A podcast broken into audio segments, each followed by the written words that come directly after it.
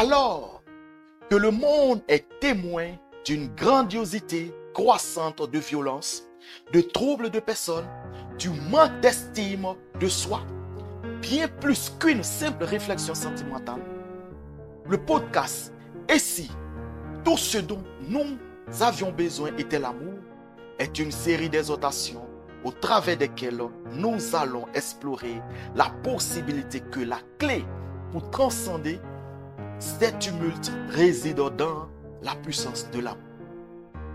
Il est écrit dans le livre religieux le plus vendu dans l'histoire, à savoir la Bible, dans l'Épître aux Romains chapitre 12 verset 2. Ne vous conformez pas au siècle présent, mais soyez transformés par le renouvellement de l'intelligence, afin que vous discerniez quelle est la volonté de Dieu, ce qui est bon, agréable et parfait. Dans la version parole de vie du même verset, il est écrit ceci. Ne suivez pas les coutumes du monde où nous vivons, mais laissez Dieu vous transformer en vous, donnant une intelligence nouvelle. Ainsi, vous pourrez savoir ce qu'il veut, ce qui est bon, ce qui lui plaît, ce qui est parfait. Dans ce même livre, en Matthieu chapitre 22, à partir des versets 34 et verset 40, Jésus en répondant aux pharisiens qui lui a posé la question de savoir quel était le plus grand des commandements, a dit ceci.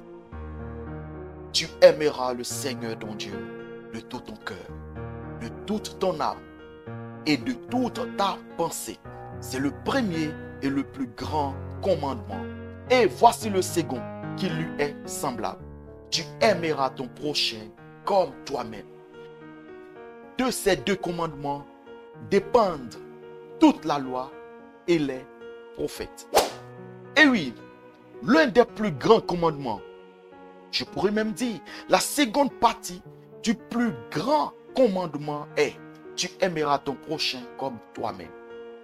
Ce qui veut dire qu'aimer son prochain comme soi-même est la conséquence directe et naturelle qui découle de notre amour et de notre attachement à Dieu.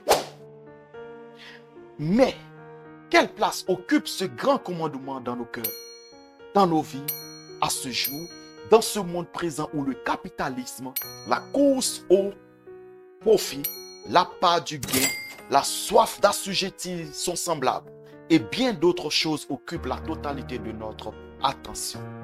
Et puis, dirigent nos prises de décision par le contrôle de nos émotions. À travers des exhortations, des entretiens sincères avec des personnes aux histoires extraordinaires, des témoins de l'impact de l'amour dans différentes sphères de la vie.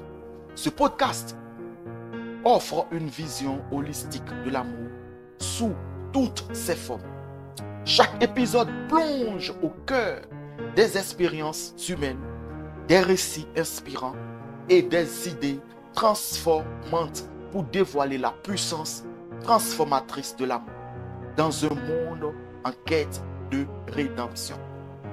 Explorer comment l'amour peut être la force motrice derrière le changement social, la guérison émotionnelle, personnelle et la construction d'une communauté plus compatissante. Chaque épisode offre des perspectives nouvelles sur la place et l'importance de l'amour dans notre société contemporaine.